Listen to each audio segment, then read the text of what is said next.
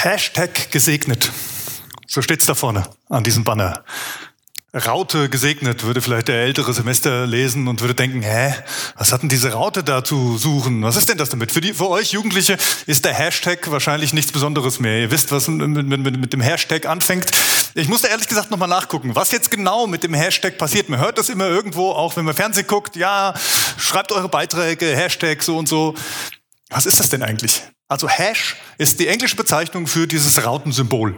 Da kommt es her. Und ein Tag ist auch Englisch und bezeichnet eine Markierung. Da wird etwas markiert mit einem, ja, getaggt, wird etwas mark markiert mit diesem Router-Symbol. Und dieses Router-Symbol ist dafür da, in den sozialen Medien sozusagen Vernetzungen herzustellen. Man markiert dort mit einem Hash unter einem gewissen Stichwort. Das ist wie so ein Schlagwortregister, was man dann findet. Und man kann, und alle können darauf zugreifen. Jeder, der dann eingibt, ah, Hashtag gesegnet, der findet ganz viele Beiträge, wo irgendwelche Menschen unter diesem Schlagwort was abgelegt haben. Man könnte auch sagen, ich habe etwas empfangen ich habe etwas erlebt und jetzt lasse ich andere daran teilhaben. Das kennen wir schon, vielleicht auch die ganz älteren Semester, die irgendwie zugucken, noch von früher. Ja, Landwirtschaft zum Beispiel. Bei der Landwirtschaft hat man das so gemacht. Wenn dann die Ernte eingefahren war oder das Schwein geschlachtet wurde einmal im Jahr oder sowas, dann kamen die Nachbarn. Dann kamen alle die, die noch außen rum wohnten, mit dazu und haben ein bisschen was abbekommen von dem, was da war. Das hat man gefeiert. Man hat gefeiert, dass man gesegnet war mit diesen guten Gaben. Und ein bisschen so läuft das heutzutage auch mit diesem Hashtag, nur dass es eben nicht mehr um Naturalien oder solche anfassbaren Dinge geht, sondern dass es Erlebnisse sind. Dass es Dinge sind, die ich in meinem ganz normalen Alltag erlebe, wo ich andere dran teilhaben lasse. Manu hat es eben schon erwähnt, in der Bibel gibt es diese Geschichten auch. Abraham. Abraham war so ein Mann, der gesegnet wurde von Gott. Gott hat es selber gesagt, ich will dich segnen und du sollst ein Segen sein. Im Prinzip könnte man auch sagen, ja, Hashtag gesegnet, was Abraham angeht. Er hat Segen empfangen und durch ihn wurden dann wieder andere gesegnet. Die Bibel sagt sogar, dass die ganze Welt durch Abraham gesegnet wurde, weil Jesus Christus ein Nachfahre Abrahams war, der den Weg zu Gott für alle Menschen geöffnet hat. Ich weiß jetzt nicht von euch Beulern, ob der eine oder die eine von euch irgendwann in ein fremdes Land ausziehen wird, was Gott euch zeigen will, so wie bei Abraham. Oder ob ihr Nachkommen haben werdet, so unzählig wie die Sterne am Himmel und aus euren Nachkommen ein ganz neues Volk entstehen wird. Ich weiß es nicht. Ich weiß auch nicht, ob das euer Wunsch ist, ob das euer Traum von gesegnet ist, dann sowas zu erleben. Könnt ihr mir vorstellen, ihr habt da vielleicht auch andere Pläne. Aber wer einen Schritt im Vertrauen auf Gott geht, der darf mit Segen rechnen. Der darf damit rechnen, dass Gott hineinspricht und dass Gott euer Leben, das, was vor euch liegt, segnen wird. Was ist denn eigentlich Segen? Was ist denn Segen? Man könnte es pauschal sagen, Segen ist die Zuwendung Gottes. Die Zuwendung Gottes zu uns Menschen. Und das sieht auch mitunter ganz unterschiedlich aus. Ich habe einen Vers euch mitgebracht aus der Bibel, aus dem Johannesevangelium. Johannesevangelium Kapitel 1, beziehungsweise sind drei Verse, die Verse 11 bis 13. Ihr könnt die mitlesen, ihr kriegt die eingeblendet. Da heißt es, es geht um Jesus. Er, Jesus, kam in die Welt, die ihm gehört, und sein eigenes Volk nahm ihn nicht auf. All denen aber, die ihn aufnahmen und an seinen Namen glaubten, gab er das Recht, Gottes Kinder zu werden. Sie wurden dies weder durch ihre Abstammung noch durch menschliches Bemühen oder Absicht, sondern dieses neue Leben kommt von Gott. Da steht gar nichts von Segen drin, ne? Komisch.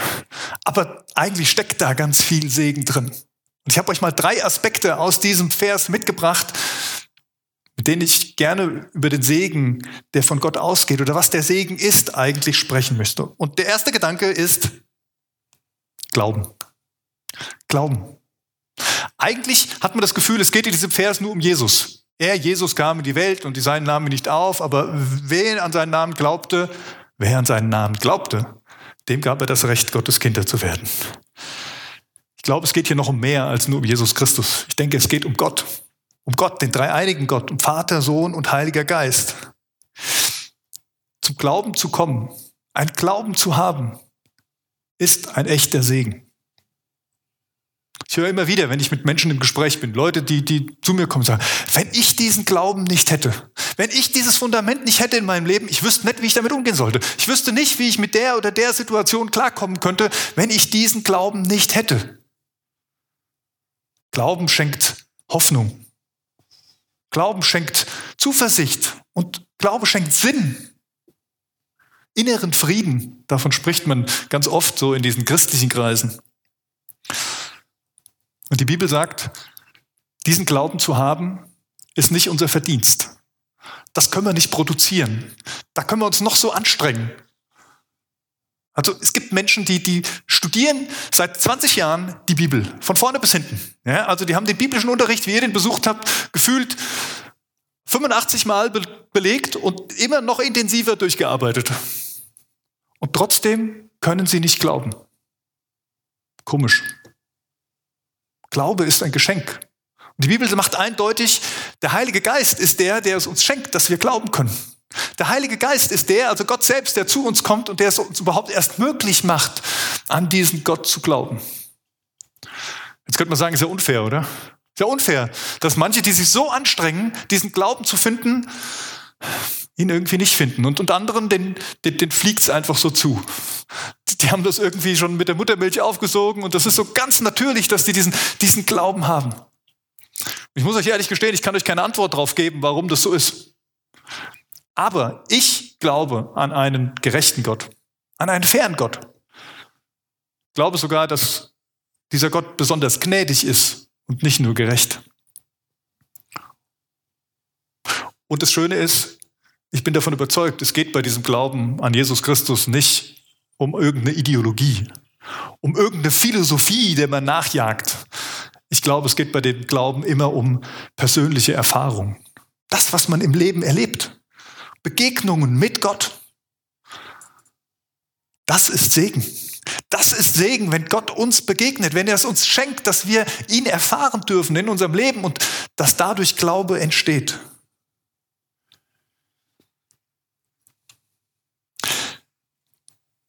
Ihr Eltern, ihr Angehörigen, Paten, einige da. Ich, ich, bin auch Teil von euch heute. Ich stehe hier nicht nur als Pastor, um euch irgendwas zu erzählen, sondern ich stehe hier auch als, als Pate von einer der Beuler. Ich sage euch jetzt nicht wer, das wäre ja unfair, dass da irgendjemand rausgehoben wird. Ich kann mich noch gut daran erinnern, als die Person geboren wurde. Ich weiß noch, wie ich sie im Krankenhaus besucht habe.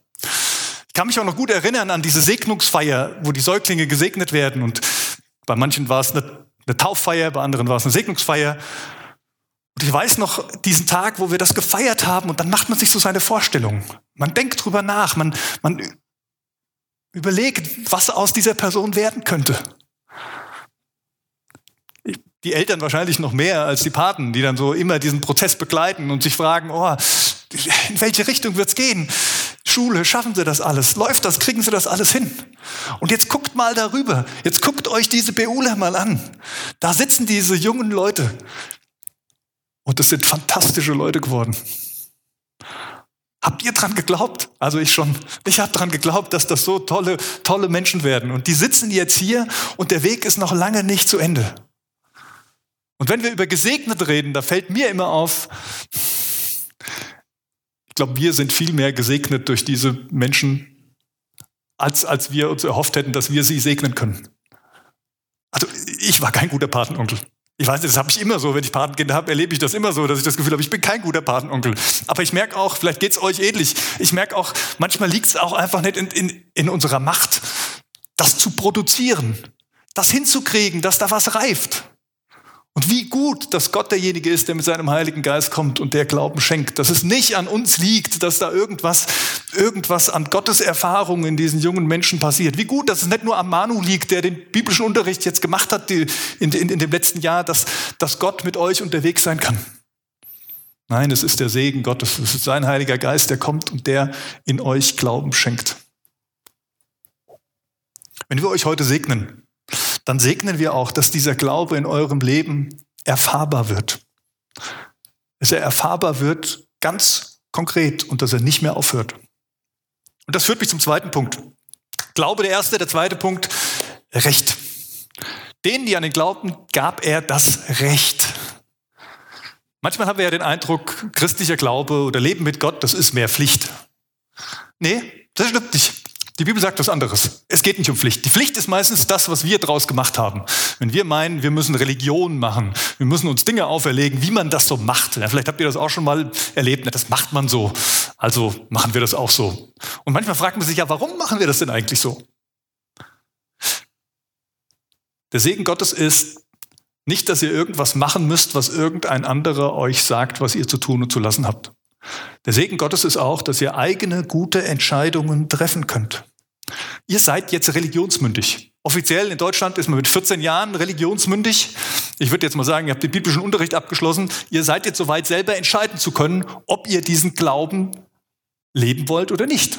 Ob ihr diesen Glauben an Jesus Christus folgen wollt, den bekennen wollt oder wie auch immer oder nicht. Es ist eure Entscheidung. Es ist euer Recht, das zu entscheiden. Und natürlich sitzen wir alle hier, oder die meisten zumindest, und hoffen, dass ihr diesen Weg mit Jesus Christus weiterführen wird, dass ihr euch dafür entscheidet. Ihr wollt es ja heute hier auch bekennen vor dem Segen. Aber es ist euer Recht zu entscheiden. Wir haben dieses Recht nicht aufgrund von Abstammung oder Leistung oder Bemühen, so kam es in diesem Vers eben vor. Das ist nicht, weil, weil unsere Eltern da auch dran glauben und uns dieses Recht geben. Nein, wir haben dieses Recht, zu Gott kommen zu können, uns frei dafür entscheiden zu können, weil Jesus Christus es für uns erkämpft hat. Wir hatten das Recht nicht, bevor Jesus nicht für uns am Kreuz von Golgatha gestorben ist. Wir konnten nicht zu Gott kommen. Wir konnten uns eigentlich nicht wirklich dafür entscheiden, in diese Beziehung mit Gott zu leben, weil die Möglichkeiten waren gar nicht da. Aber Jesus hat das erkämpft, dass du frei bist und frei entscheiden kannst. Er hat die Trennung zwischen Gott und uns Menschen aufgehoben. Er hat es möglich gemacht, dass Versöhnung gelebt werden kann. Das ist ja das Schöne eigentlich bei Freiheit, oder? Dass ich umkehren kann. Freiheit bedeutet, ich muss nicht an den Wegen, die ich eingeschlagen habe, immer festhalten, sondern ich habe die Freiheit, wenn ich das Gefühl habe, äh, das ist der falsche Weg, einfach umzudrehen und wieder zurückzugehen und einen neuen Weg einzuschlagen. Und das ist was ganz Großartiges. Ich möchte euch dieses Recht gern auch zusprechen. Wahrscheinlich werden in eurem Leben Wege kommen, wo ihr manchmal nicht so genau wisst, bin ich hier auf dem richtigen Weg. Super, wenn ihr diese Gotteserfahrung habt, wie wir es eben im Lied auch gehört haben, dass man mit Gott einfach den nächsten Schritt weitergehen kann. Aber auch super, wenn ihr merkt, dass es nicht der richtige Weg ist, dass ihr einfach umkehren könnt, dass ihr keine Angst haben äh, müsst davor, irgendwie euer Gesicht zu verlieren, dass Leute über euch lachen oder irgendwas machen, weil Gott an eurer Seite diesen Weg mit euch geht und er sich freut, wenn ihr wieder umkehrt, wenn ihr neue Erkenntnis habt und mutig diesen Weg weitergeht. Es gibt eine schöne Geschichte in der Bibel, die Jesus erzählt hat. Viele kennen die wahrscheinlich schon. Es ist die Geschichte von einem Mann, einem Gutsherren, der viel Land hatte und, und Dinge bewirtschaftet hat und seinen zwei Söhnen. Und der eine Sohn, er stellt fest, dass er ja das Recht hat, frei zu entscheiden. Und er sagt irgendwann zu seinem Vater, du Papa, ich will mein Erbe, ich will alles, was mir zusteht irgendwann mal, und ich gehe weg. Und der Vater sagt, ja, okay, es ist dein Recht, du darfst das machen. Und er gibt ihm das Geld und er lässt ihn ziehen ob es jetzt an dem Sohn lag oder an den äußeren Umständen, Fakt ist, es kommt dazu, dass das Geld irgendwann weg ist. Dass all das, was er mitgenommen hat, nicht mehr da ist, dass es ihm richtig dreckig geht, dass er äh, in eine Hungersnot kommt, der nicht mehr weiß, was er essen soll, bei den Schweinen landet. Also richtig mies. Aber es dauert ganz, ganz lange, bis er zu diesem Punkt kommt, zu sagen, Mensch, eigentlich könnte ich ja wieder zu meinem Vater zurückgehen. Er überlegt dann, wie er das anstellen könnte, weil er genau weiß, bei meinem Vater gibt's genug zu essen. Bei meinem Vater geht's den Leuten gut. Und er, er kommt dann zu diesem Schluss zu sagen, okay, dann, ich bin ja nicht mehr Sohn, weil ich habe mir das Erbe auszahlen lassen. Also gehe ich als Tagelöhner oder sowas zurück zu meinem Vater. Ich will für ihn arbeiten. Und er macht sich auf den Weg.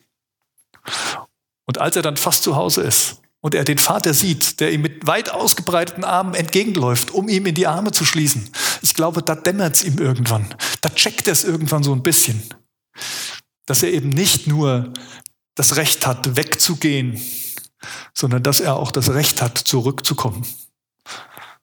Als Kind, als Sohn, nicht, nicht als Arbeiter, sondern so wie er ist, so wie Gott dich sieht,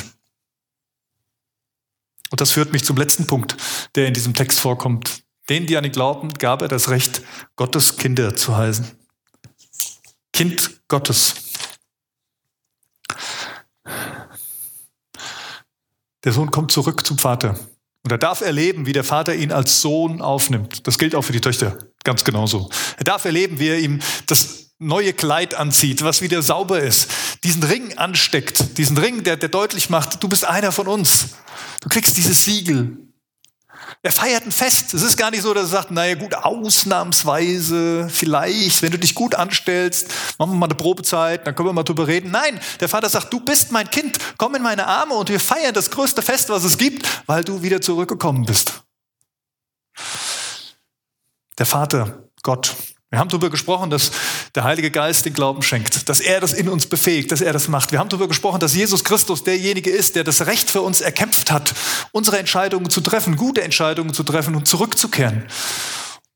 Und der Vater, so wie ihn uns die Bibel vorstellt, der Vater, das ist die Person der unendlichen Liebe, der Inbegriff von Liebe, von Geborgenheit, von Heimat und Vergebung.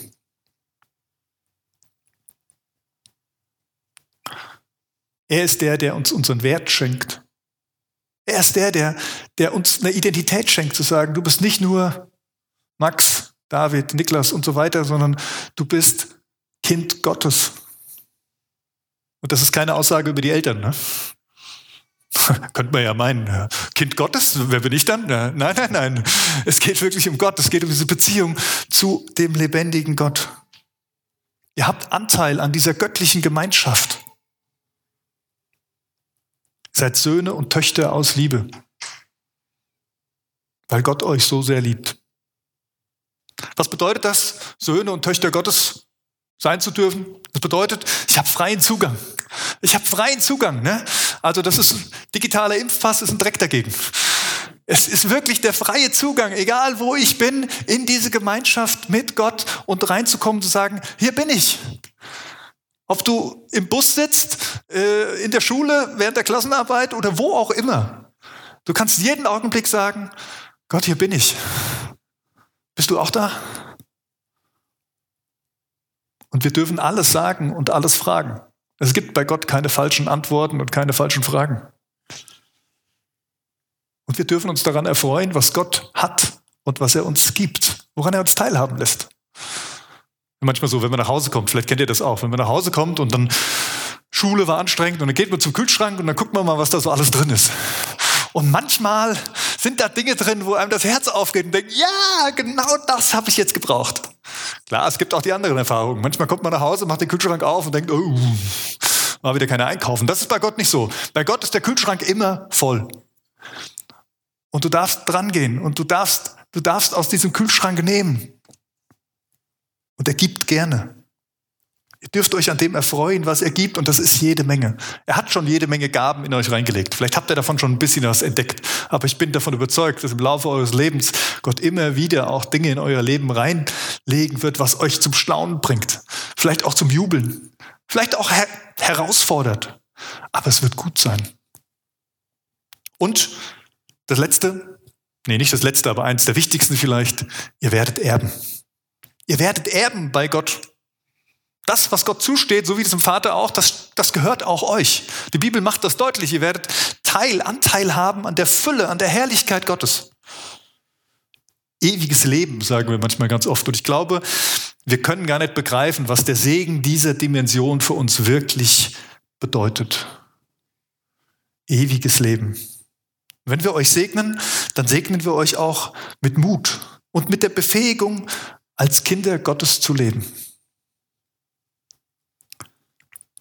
Ihr seid es, Kinder Gottes, und ihr wollt das nachher sogar bekennen. Ihr seid begnadigt, ihr seid beschenkt, ihr seid befreit, befähigt, berufen und ihr seid geliebt. Und jeder, der euch was anderes erzählen will, der lügt.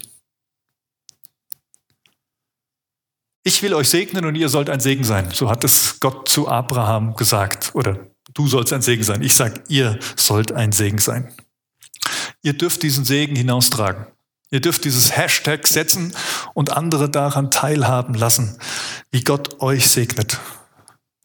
Hashtag gesegnet trägt eure Namen. Max, Jonas, David, Silas, Niklas, Marian, Mia, Niklas, Paul, Tamara, Lu Luisa. Ihr seid der Segen Gottes und er wird durch euch in diese Welt getragen. Ihr könnt eure Namen gerne auch einsetzen, weil das gilt uns allen. Das gilt nicht nur den Beulern, denen heute ganz besonders, aber eigentlich gilt es uns allen. Lasst uns beten. Jesus, ich danke dir von Herzen. Ich danke dir, dass du das Recht für uns erkämpft hast, dass wir Gottes Kinder sein dürfen. Und ich danke dir, Heiliger Geist, dass du uns diesen Glauben schenkst, dass, dass wir leben dürfen als diese Kinder, dass wir das annehmen dürfen, was du für uns getan hast. Ja, und ich bete auch für all die, die, die sich schwer damit tun, die dieses Geschenk irgendwie noch nicht empfangen haben, Herr. Und ich weiß nicht warum, aber ich will dir in den Ohren liegen. Ich will dir damit in den Ohren liegen, dass du ihnen begegnest dass sie es annehmen können, dass sie zum Vater kommen können, sie leben können als Kinder Gottes, dass wir unseren Wert nicht davon abhängig machen, was wir haben, was wir sind und, und wo wir herkommen, sondern dass unser Wert allein von dir abhängig ist, wie du uns siehst. Und ich glaube, wir, wir, wir würden staunen, wie, wie gut du uns siehst, wie wunderbar du uns siehst, wie, wie schön wir gedacht und gemacht sind von dir. Und was du alles in uns hineinlegen möchtest, was durch uns in diese Welt zur Entfaltung kommen darf. Wir sind gesegnet. Danke dafür. Amen.